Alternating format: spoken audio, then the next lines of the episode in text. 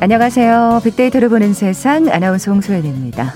코로나19 관련 브리핑 방금 듣고 오셨습니다.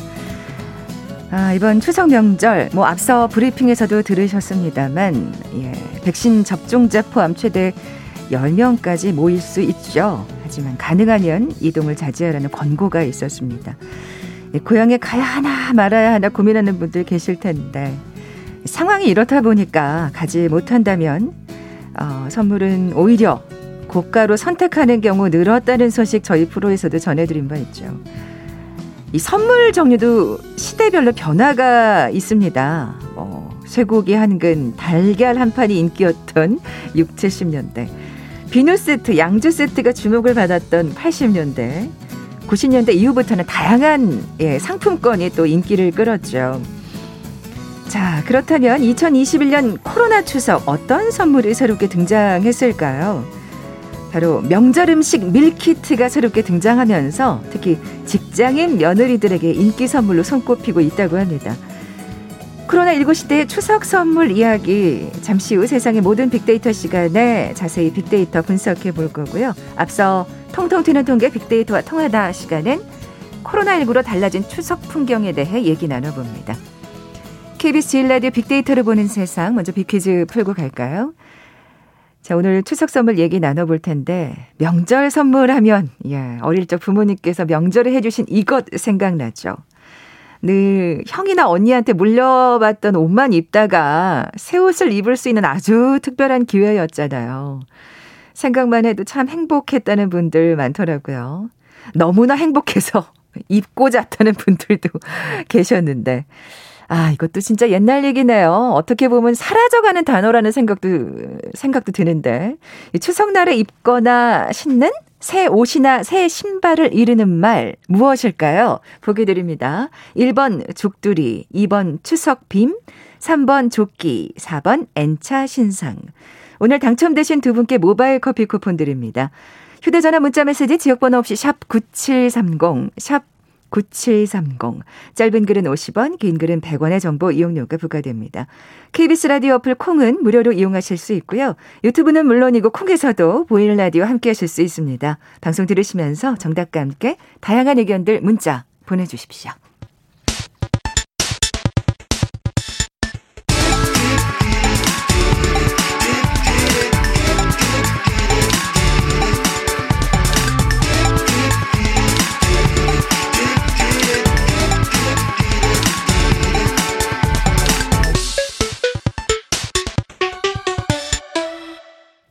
데이터와 차트로 세상을 보는 시간이죠. 통통 튀는 통계, 빅데이터와 통하다. 디지털 데이터 전문가 김원숙 박사 나와 계세요. 안녕하세요. 네, 안녕하십니까. 자, 오늘 코로나 시대의 집콕 추석에 관해 얘기 나눠볼 텐데, 사실 뭐, 이 백신 접종률이 높아진 상황에서도 아직까지는 그래도 집콕 명절을 보내겠다는 분들이 많은 모양이에요. 네, 네. 그렇습니다. 여러 가지 조사가 이제 많이 나오고 있는데요. 한 조사를 보면 집에서 휴식 및 여가 생활을 하겠다는 분들의 비중이 71%가 나온 아. 조사가 있었습니다. 예. 그래서 뭐 명절 음식을 간소하게 준비하는 것뿐만 아니고 명절 어, 준비를 하지 않겠다는 응답도 이 조사에서는 16%나 어. 나왔고요. 또 다른 조사에서는 집을 떠날 계획이 없다라고 하신 분이 좀 더 높아서 77%였습니다. 그런데 이 조사 특히 이제 한국 갤럽 같은 경우에는 추석 맞이 1박 이상 귀향 계약을 30년 이상 매년 해왔거든요. 그런데 아, 예, 30%가 계속 넘어왔습니다. 네, 심지어 네. 2000년 이후로는 40%를 넘기도 했는데 2020년에는 16%, 근데 올해는 19%로 좀 높아졌어요. 작년보다는. 그렇지만 예년보다는 좀 낮아졌는데 그 이유가 백신 접종으로 고향을 찾으려는 분들이 소폭이나마 늘어나가지고 음. 작년보다는 조금 그래요. 상승한 일이 이렇게 나왔습니다. 네, 그래서 또 이제 방역 대책본부에서는 조금 긴장하면서 그래도 집에 머물러 달라고 네. 아까 이제 브리핑에서도 권고를 하셨는데요. 어, 이 집콕을 하겠다는 이 진짜 많은 분들, 그러니까 뭐 말하자면 친척 방문도 하지 않겠다 그런 그렇습니다. 얘기잖아요. 그래서 예. 가족과 친지를 포함해 가지고 작년에는 뭐그 전에는 65% 정도 됐는데 올해는 뭐 반토막 이상 30%로 어 이제 일가 친척을 방문하지 않겠다라는 것이고 가족끼리만 보내겠다는 설문조사도 63% 정도로 뭐 나왔다라는 음. 건데 이게 집 가족이라는 게 직계 가족을 이제 뜻하게 되는 것이고요. 뭐, 그러니까 같은 집에 사는 뭐 동거인들을 그렇죠. 일컫는 말일 것 같아요. 뭐 네. 할머니 할아버지다 그러면 따로 떨어져 사는 경우에는 그렇죠. 방문을 이제 자제하겠다라는 건데 고향이 아니어도 이제 마찬가지겠죠. 그래서 이 가족 친척 만남 같은 경우에도 2016년에 80%였던 어, 조사가 있는데 예, 작년에는 38%. 근데 이것도 마찬가지로 올해에는 약간 늘어나서 47%로 늘어났다는 조사가 있어요. 음. 이것도 결국 백신 효과가 아닌가라는. 생각이 드는데 근데 나이대별로 이렇게 각자 보내는 집콕 추석에 대해서 섭섭함을 느끼는 비율은 아무래도 20, 30대는 아쉽다고 한 대답이 56%였는데 50대는 82%, 아유. 60대 이상은 85%여서 왜 아니겠어요? 어르신들일수록 네. 섭섭하다라고 느끼시는 비율이 높았습니다. 아 근데 그러니까 명절이나마 그런데 근데 그, 그 명절을 핑계로 그나마 진짜 그 귀여운 손주들을 볼 수 있는 예 기회였는데 많이 아쉬우시겠죠.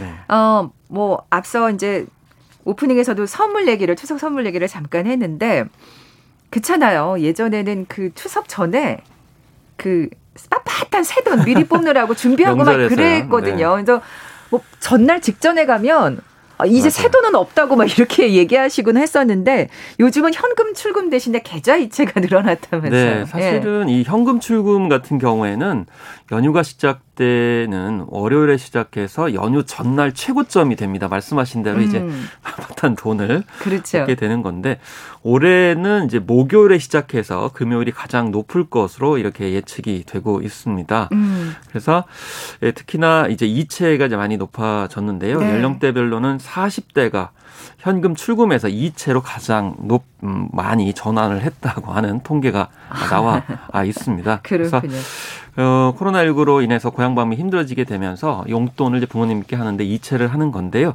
그 중에서도 40대 남성이 배우자 부모님보다는 본인 부모님께 이체하는 비율이 증가했다는 은행의 빅데이터 분석이 있었습니다. 그래서 직접 찾아가는 대신에 손을 송금하는 비율이 높아진 건데 요즘에 선물 많이 얘기하시지만 많은 조사를 보면은 현금을 그래도 네. 가장 많이 조사되는 것을 볼 수가 있습니다. 네. 아니, 우리 3300님도 코로나 추석 선물은 현금이 좋을 것 같아요. 라고 문자 주셨거든요. 네. 어, 어, 앞서 그 얘기 하셨어요. 그러니까 그 가족, 그러니까 집콕 추석을 아쉬워하는 비중은 네. 아무래도 네. 이 60대 이상, 예, 중장년층이다 이렇게 말씀을 하셨는데 MZ 세대들은 그래서 더 여가 생활을 이제 집에서 보내는 경우가 늘지 않을까 싶거든요. 네, 그렇습니다. 네. 그래서 뭐 10명 중 7명 같은 경우가 고향 방문하지 않고 여가 생활을 하겠다 이렇게 이제 밝혔는데요. 앞 서서 말씀드린 이 갤럽 조사에서는 여행만 계획 중인 사람은 2%밖에 안 되는 것으로 이렇게 나타났는데 한편으로는 2030 세대는 좀 더 이제 여가 생활을 좀 더 많이 하겠다라는 응답이 높은 어. 것을 알 수가 있습니다. 네. 그렇지만 이제 모든 세대들이 다 이렇게 여가를 즐길 수 있는 상황은 아닌 그런 음. 상황이기도 합니다. 여가 생활 즐기면서도 이제 조심하셔야죠. 방역 네. 상황은 뭐 여행을 생각보다 가려는 비중이 굉장히 적은데 아마 이 MZ 세대들의 이 아르바이트 계획도 좀 한몫을 하지 않나 싶어요. 그렇습니다. 네. 그래서 이 설문조사를 예, 취업 관련 아, 그런 포털에서 했는데요. 아, 44.9%가 추석 연휴 기간에 아르바이트 근무를 계획 중인 것으로 어, 젊은 층들 사이에서 나타났습니다. 놀러 가지 않겠다는 얘기잖아요. 예. 예. 특히 취업 준비생의 경우 대학생이 어, 직장인보다 어, 높은 비율을 보였고요.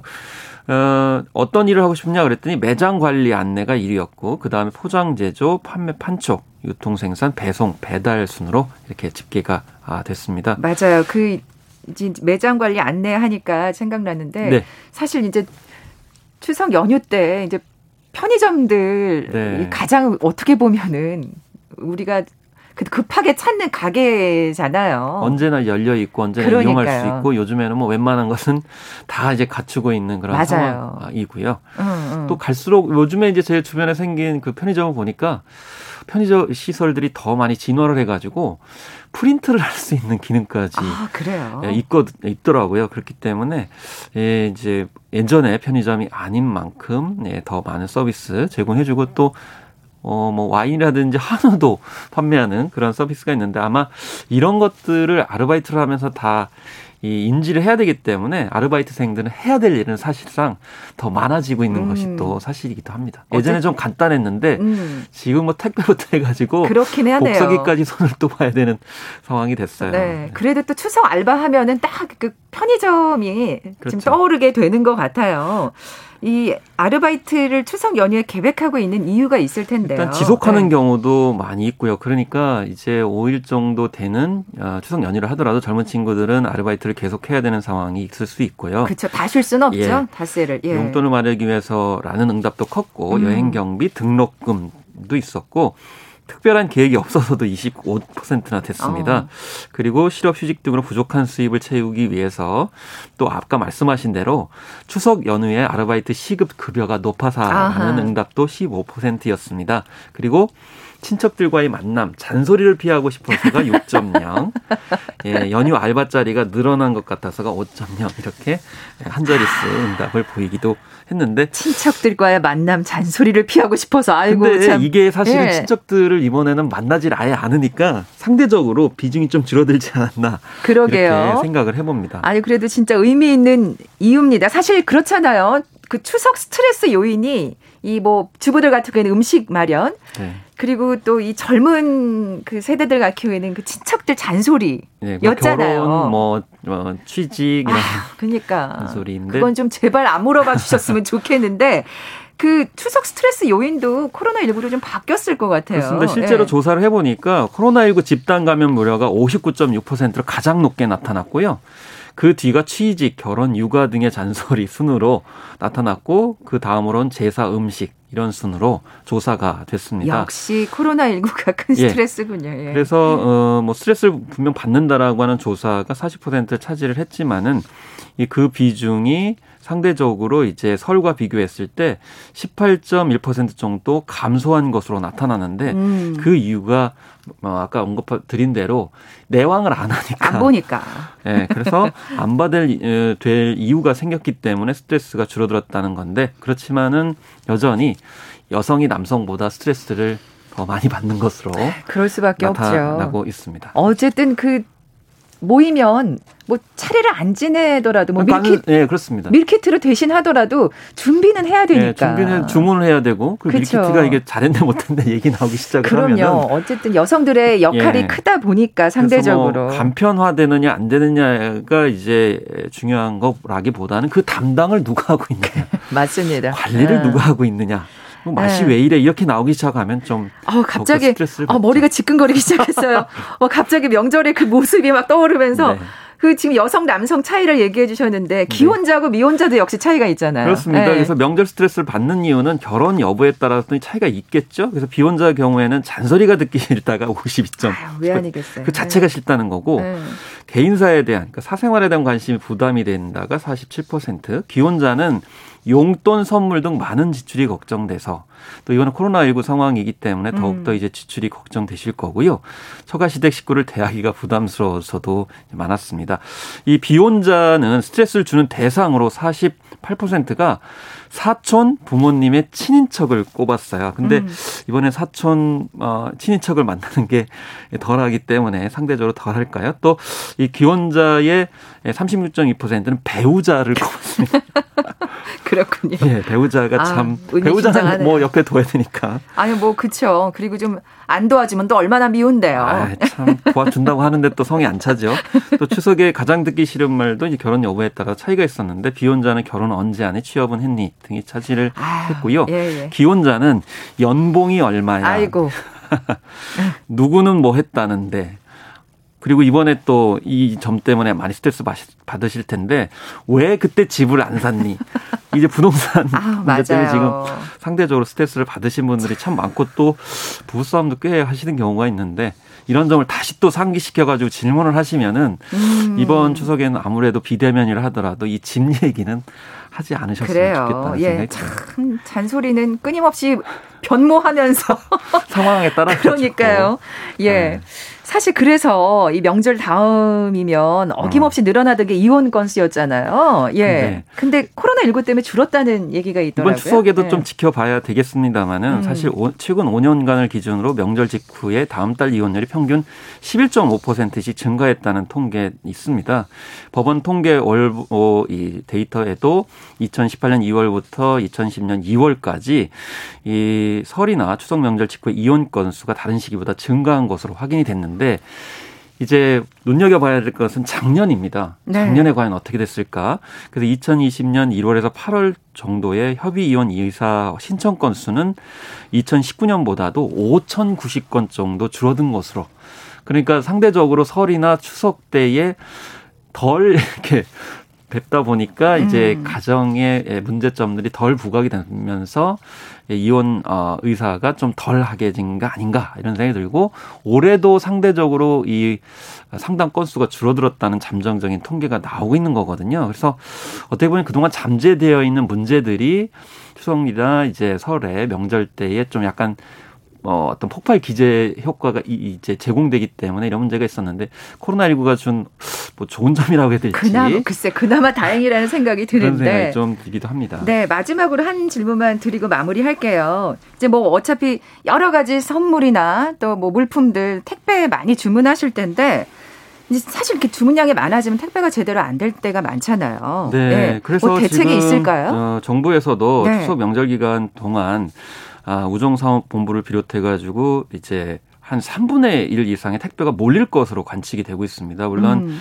뭐 인력 보충 등의 문제, 왜냐하면 또 택배 기사 과로 문제들이 있기 때문에 대책은 하고 있는데 이 택배 이용이 많은 전문층을 중심으로 해서 분산을 좀 시켜달라는 주문을 하고 있고 사전 주문 미리미리 하시라는 말씀이고요.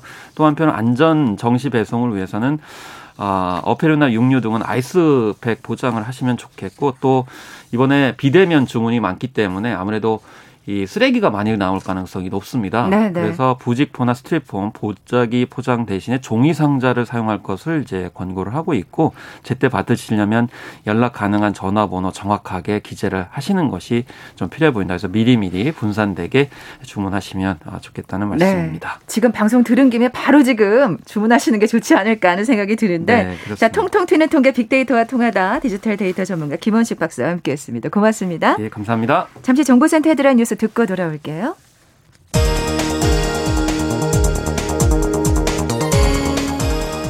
재난지원금 지원 대상이 아닌 국민들의 이의 신청이 이어지는 데 대해 민주당 박완주 정책위 의장이 소득 하위 88% 지급을 전제로 하되 경계선에 있는 이의 신청자 지원 확대가 방침이라고 밝혔습니다. 소상공인 연합회와 자영업자 비상대책위원회가 오늘 오전 여의도에서 과도한 영업 제한 철폐 및 손실 보상을 촉구하는 기자회견을 열었습니다. 이들은 지난 1년 6개월 동안 자영업자들이 66조가 넘는 빚을 떠안았고 하루 평균 천여 개 매장이 폐업했다고 밝혔습니다. 14호 태풍 찬투가 중국 상하이 앞바다에서 이동 속도가 크게 느려진 채 맴도는 특이한 궤적을 나타내고 있습니다. 중국 기상국은 찬투가 모레부터 다시 동진을 시작해 한국 제주도 방향으로 이동할 것으로 예측했습니다.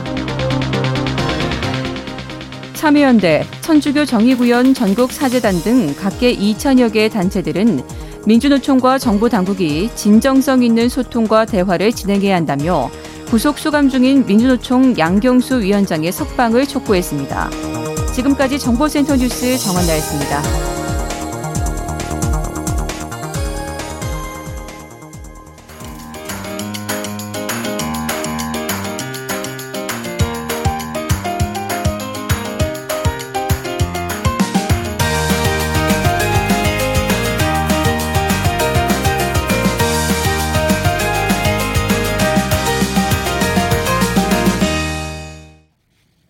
궁금했던 모든 화제와 이슈를 빅데이터로 분석해보는 시간이죠. 세상의 모든 빅데이터 마이테이스트 민지영 대표 나와 계세요. 안녕하세요. 네, 안녕하세요. 네, 민 대표님 빅퀴즈 다시 한번 내주세요. 네, 오늘 추석 선물에 대한 이야기 나눌 텐데요. 명절에 새 옷을 입을 수 있다는 생각에 설레는 마음으로 잠을 설쳤던 기억이 있는 분들도 계실 것 같습니다. 이것 참 행복했는데요. 추석에 입는 새 옷 무엇이라고 부를까요?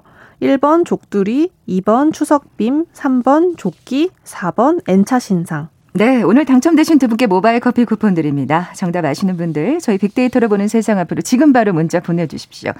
휴대전화 문자 메시지 지역번호 없이 샵 9730, 샵 9730. 짧은 글은 50원, 긴 글은 100원의 정보 이용료가 부과됩니다. 아, 추석 선물 얘기. 야, 이제 생각만 해도 또 이렇게 선물하면은 기분이 좋아져요. 네. 예. 자, 올해 선물 트렌드 어떤지 궁금합니다. 네, 뭐 여전히 지금 추석 선물 고민하고 계신 분들 많을 텐데요. 뭐 택배 대란을 고려해서 지난주부터 지금 선물에 대한 고민이나 언급이 가장 많이 데이터상에서도 나오고 있습니다. 근데 사실 뭐 작년부터 올해까지 계속되는 선물의 트렌드는 건강과 위생이고요. 음. 그리고 또 하나는 특별함입니다.